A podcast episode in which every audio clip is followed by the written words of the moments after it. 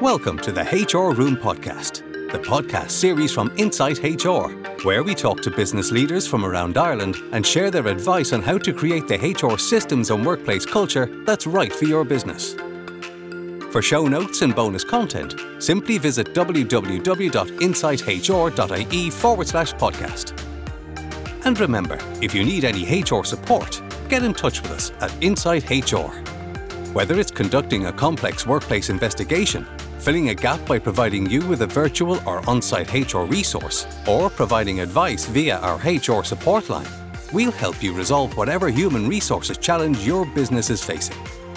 Okay, let's get started. Hello, and welcome to another episode of the HR Room podcast. Thankfully, there has been an increased discussion around menopause and its impact on female employees and the workforce in recent years. However, it still remains a challenge for organisations who want to implement effective policies and effective strategies to support or simply to understand their obligations as employers. So, to talk to us about this topic today through the lens of employment law, policies, and HR obligations, we're delighted to be joined by Sinead Morgan, Senior Associate on the Employment Law team at RDJ. Thanks for joining us, Sinead. How are you? Um, thanks for having me, Owen. Um, it's great to talk to you this morning. Brilliant. And as always, we're joined by our very own Mary Cullen, founder and managing director here at Insight HR. How are you, Mary? I'm great, thanks, Owen, and lovely to have you here, Sinead. Brilliant. So let's jump right in. Sinead, I'll come to yourself first. So, as we said, menopause is thankfully something that's coming more into the fore in discussions around the world of work. But can you give us a quick overview of the topic and I suppose set some context uh, for us just in, in this kind of particular area of discussion? Well, it's very fair to say, Owen, that this is coming to the fore now. I think it's been a bit of a taboo subject for many years, just generally and in the workplace. But there's been a lot more discussion of it in the last couple of years we talk about menopause and we talk about going through the menopause, but from a practical or medical level, menopause has occurred if a woman hasn't had a menstrual cycle for 12 months. But for four to six years before that, it's a period called perimenopause, where a woman can have a whole range of symptoms which can affect their health and can affect their productivity at work. And this is something, I suppose, that hasn't been discussed before. It tends to happen to women between the ages of 45 and 60, but it can also happen to women who are an awful lot younger. So I suppose the difficulty is that it's not a one size fits all kind of scenario. Everyone's situation will be different. It may happen at different time. They may have different symptoms. So, not that straightforward. What prompted the conversation around it was a survey in the UK in 2021, which found that 23% of women who had become unwell as a result of menopause had left the workplace. And when you think of it, that's almost a quarter of women between 45 and 60. It's a huge percentage of the workplace. And in circumstances where we currently have a skills gap, that's a big issue for employers. We talked about it in 2021 in Ireland as well. Uh, there was a whole series of Liveline shows that brought uh, this topic into the spotlight. And then it was incorporated into the government health plan for 2022 2023. And what they're proposing doing is setting up four specialist clinics for women with complex menopausal symptoms. So, yes, I mean, it's very much to the fore now, Owen, which is really, really helpful for inclusivity in the workplace. Brilliant. And Mary, I suppose for those who aren't fully aware, and not to get too into the medical side of things, but I think it's important to set context. How does this affect an employee who's going through the menopause? I assume it can manifest into sick days, stress, more serious effects, things like that. Absolutely. I mean, the the range of symptoms are so wide and varied but you know probably one of the key ones it, it affects sleep and obviously when you have people who are you know up at night with night sweats and things like that and and unable to sleep getting up in the morning to attend work and being productive for the full day can be a challenge. And so I, I, suppose from an employer perspective, that awareness of the very wide range of symptoms that affect women during perimenopause and menopause and, and even postmenopause is important so that we can equip our managers to deal with these kind of conversations, but also create a kind of safe environment in which women can talk to their line managers or their colleagues, look for supports or some kind of accommodations at various periods during this particular menopausal journey for them. And that I suppose is a bit of a tricky one, and I'm really interested to hear from the legal perspective, Sinead. You know that whole idea of whether or not menopause can be considered a disability in certain circumstances, and I know there may be a couple of cases in the UK that have eh, looked at that whole area. Nothing here yet, as far as I'm aware, but you know there are two sides. Uh, one saying, you know, it's a normal natural process. Every woman is going to go through it. It's normal aging process. Can it really be considered a disability? And I think that's a, a, an interesting discussion to have, which probably isn't a very common discussion at this point in time.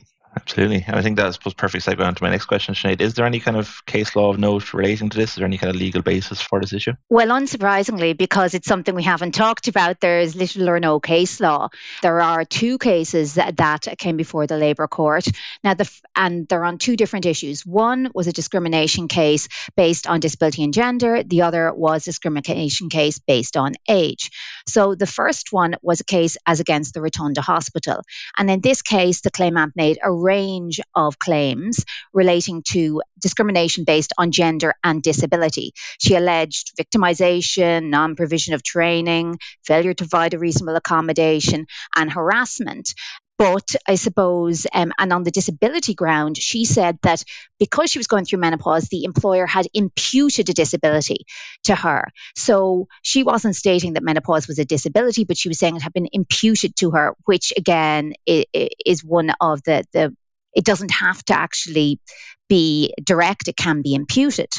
And the difficulty with this case is, I suppose, that it only came to Labour Court on um, jurisdictional points. So, in relation, there were issues raised um, by the respondent in relation to the timing, whether the claims were made in time. Went to the Labour Court. Some of the heads of claim have been found to be within time, but now it's been referred back to the Labour Court to make decisions on those points. So, do we have a decision on whether it's uh, gender discrimination? No. Do we have a decision on whether it is disability discrimination? No. But what Mary has said is very, very valid. From an, a practitioner's point of view, the definition of disability is incredibly wide. So it's a very long definition, but some of the key points are that it's a total or partial absence of a person's bodily or mental functions, a malfunction of part of a person's body, or a condition which affects a person's thought processes, emotions, or judgment. And when you think about hot flushes, brain fog, fatigue, low mood, headaches, certainly you would anticipate that certain women with certain symptoms could prospectively meet that threshold. I personally would be surprised if certain women didn't meet that threshold. But again, case by case basis, symptoms differ a lot between different people. The second case was completely different. It was in relation to age. Again, it was in the health arena, it was against the health service executive. Now, the claimant in that case was unsuccessful. She alleged that she'd been discriminated against on age grounds because she was asked about the menopause during an interview. And interestingly enough, the Labour Court said because she wasn't directly asked about age, that discrimination had not occurred. And a lot of people would, I suppose, link menopause and age, albeit it's a wide age range. But a couple of key points in that case were that women, there were a number of candidates across different ages. And there was a candidate who was very close in age to the claimant, but she, in fact, had scored much higher than the claimant had. And when they reviewed the younger versus the older candidates, they couldn't find a correlation that the older candidates who were perhaps going through menopause had been marked down. So that claimant was unsuccessful. But again, case by case basis. It'll be interesting to see how it evolves. Perhaps the grounds on disability might be an easier case to make given the symptomology and the specific symptoms of an individual. We, we see where we go with this one, Owen. It, it's, it's hard to know. That's it. Absolutely. Mary, any thoughts on that? Yeah, I, I, find it hard to believe that someone at interview would ask that question. You know, it would be very interesting to understand the logic behind asking a candidate whether they were uh, going through menopause or not. And I just wonder is that because that particular organization, you know, raised awareness of this particular topic and, and managers were comfortable talking in this space or, uh, you know, what would happen because I certainly have never asked anyone at any interview if they were menopausal. And in fact, I probably wouldn't ask anybody at any interview if they had any disability. Usually it's something that the candidate themselves discloses during the interview process. Now, there may be requirements in a role for somebody to, you know, be able to lift certain weights or climb to certain heights or um, do some of those things that maybe you might ask a question about someone's physical capability. But it's kind of hard to, you know, understand the logic for somebody asking that kind of question.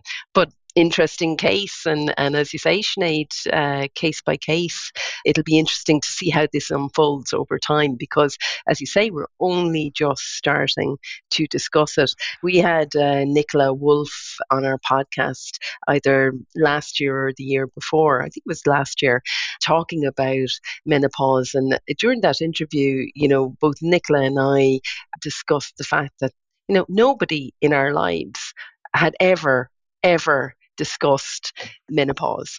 Uh, not my mother, not my grandmother, not my sisters. Uh, you know, nobody in my life had ever discussed it until that actual interview.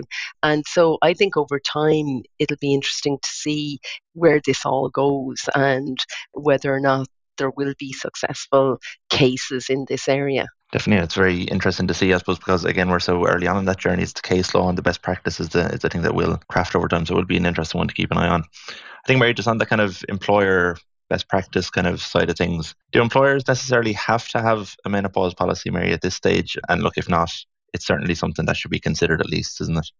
Yeah, I think so. I, have had to look at a, a, few of the published menopause policies online, and you know they're interesting to see because they don't say a lot. They kind of just regurgitate what potential symptoms people might have. But I do see them as having a value in again creating a safe environment where women feel they can discuss maybe symptoms that are affecting them in the workplace. And that's not true of all women who are perimenopausal, menopausal, or postmenopausal. So managers do have to be a little bit careful around, you know, their inquiry into menopausal symptoms, irrespective of somebody's age. But I do see the policies as having a value from an education and an information perspective, and um, certainly from raising awareness and helping the organization at large to understand symptoms and, and what might be happening for women. And you know back again to that safe environment where somebody if they need accommodations you know if if they need to sit near a window or if they you know need breaks to for whatever reason if they might need later starts or or whatever the accommodation might potentially be. You know i think it's important that those policies are there. But again they're new they're early some of them are a little crude and you know what what should be contained within them i suppose is is the question. Mm-hmm, 100% Sinead, is probably a tough one to, to answer because I suppose we're given given there's minimal kind of case law and again as we said kind of early on the journey. But what are some of the risks to organisations if you do fail to face this, fail to include it in your policies? Is there, is there any risks from your perspective that you think organisations might have to face if they don't implement it? Obviously, putting in place a menopause policy, it's not a mandatory policy. You don't have to put it in place. But anytime where there are risks of claims, you can decide to mitigate that in a number of different ways. What are the risks? Well, we've seen an age discrimination case, we've seen a gender and disability discrimination case.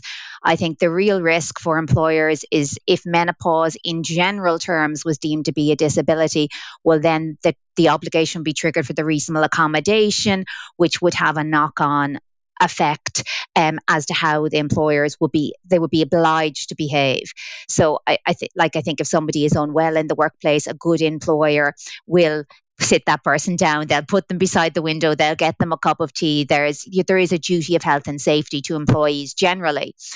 But I think that risks in the workplace are generally created by inappropriate behavior. And in some cases, that can just be managed through awareness. It can be managed through supporting the employees. And arguably, there isn't a requirement or a need to put a menopausal policy in place in every situation. And there are certain mandatory policies that employers do need to put in place.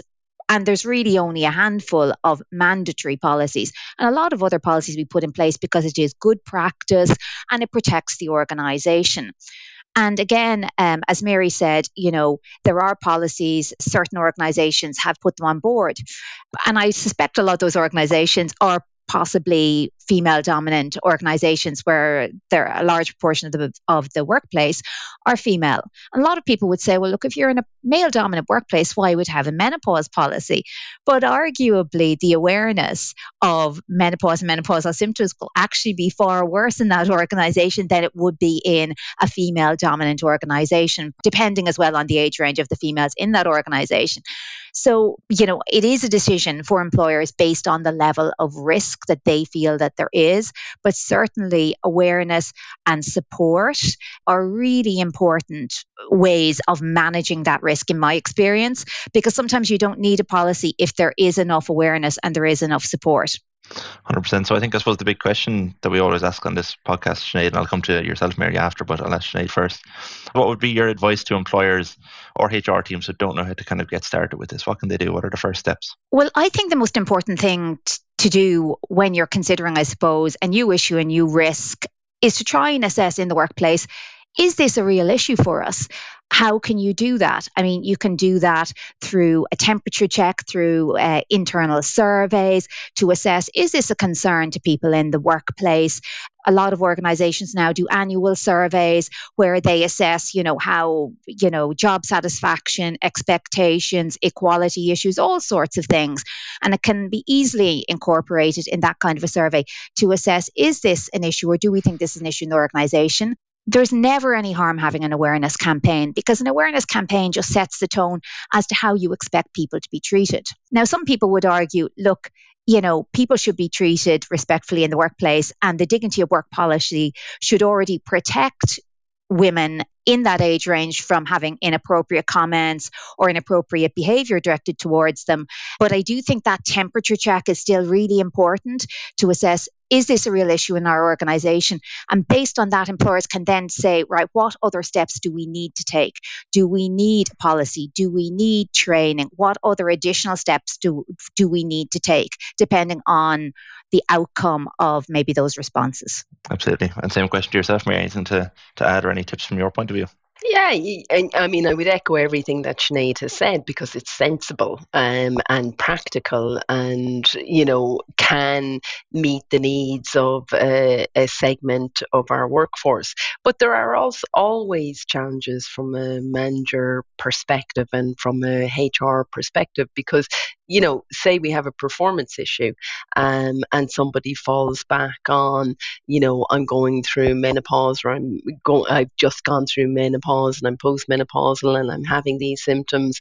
And, you know, again, it comes back then to that reasonable accommodation piece and you know what what's the expectation around performance and so it, there's always two sides to every coin, isn't there? You know, from a reasonable accommodation perspective, of course, but then from a performance perspective too. And let's be real, many managers um, have challenges managing performance at the best of times. So to equip managers with the skills to actually engage in these discussions is key because you know it's at that point that the risk arises in the clumsy um, commentary in the inappropriate intrusion um, in the maybe not believing what somebody is saying. And that's where the risk arises in every single, um, I, I suppose, employer employee issue is is in the poor handling of conversations, performance management, disciplinary processes, investigations. That's where the mistakes are typically made. So, yes, it's really important to raise awareness. Yes, it's really important that there's general education of the workforce.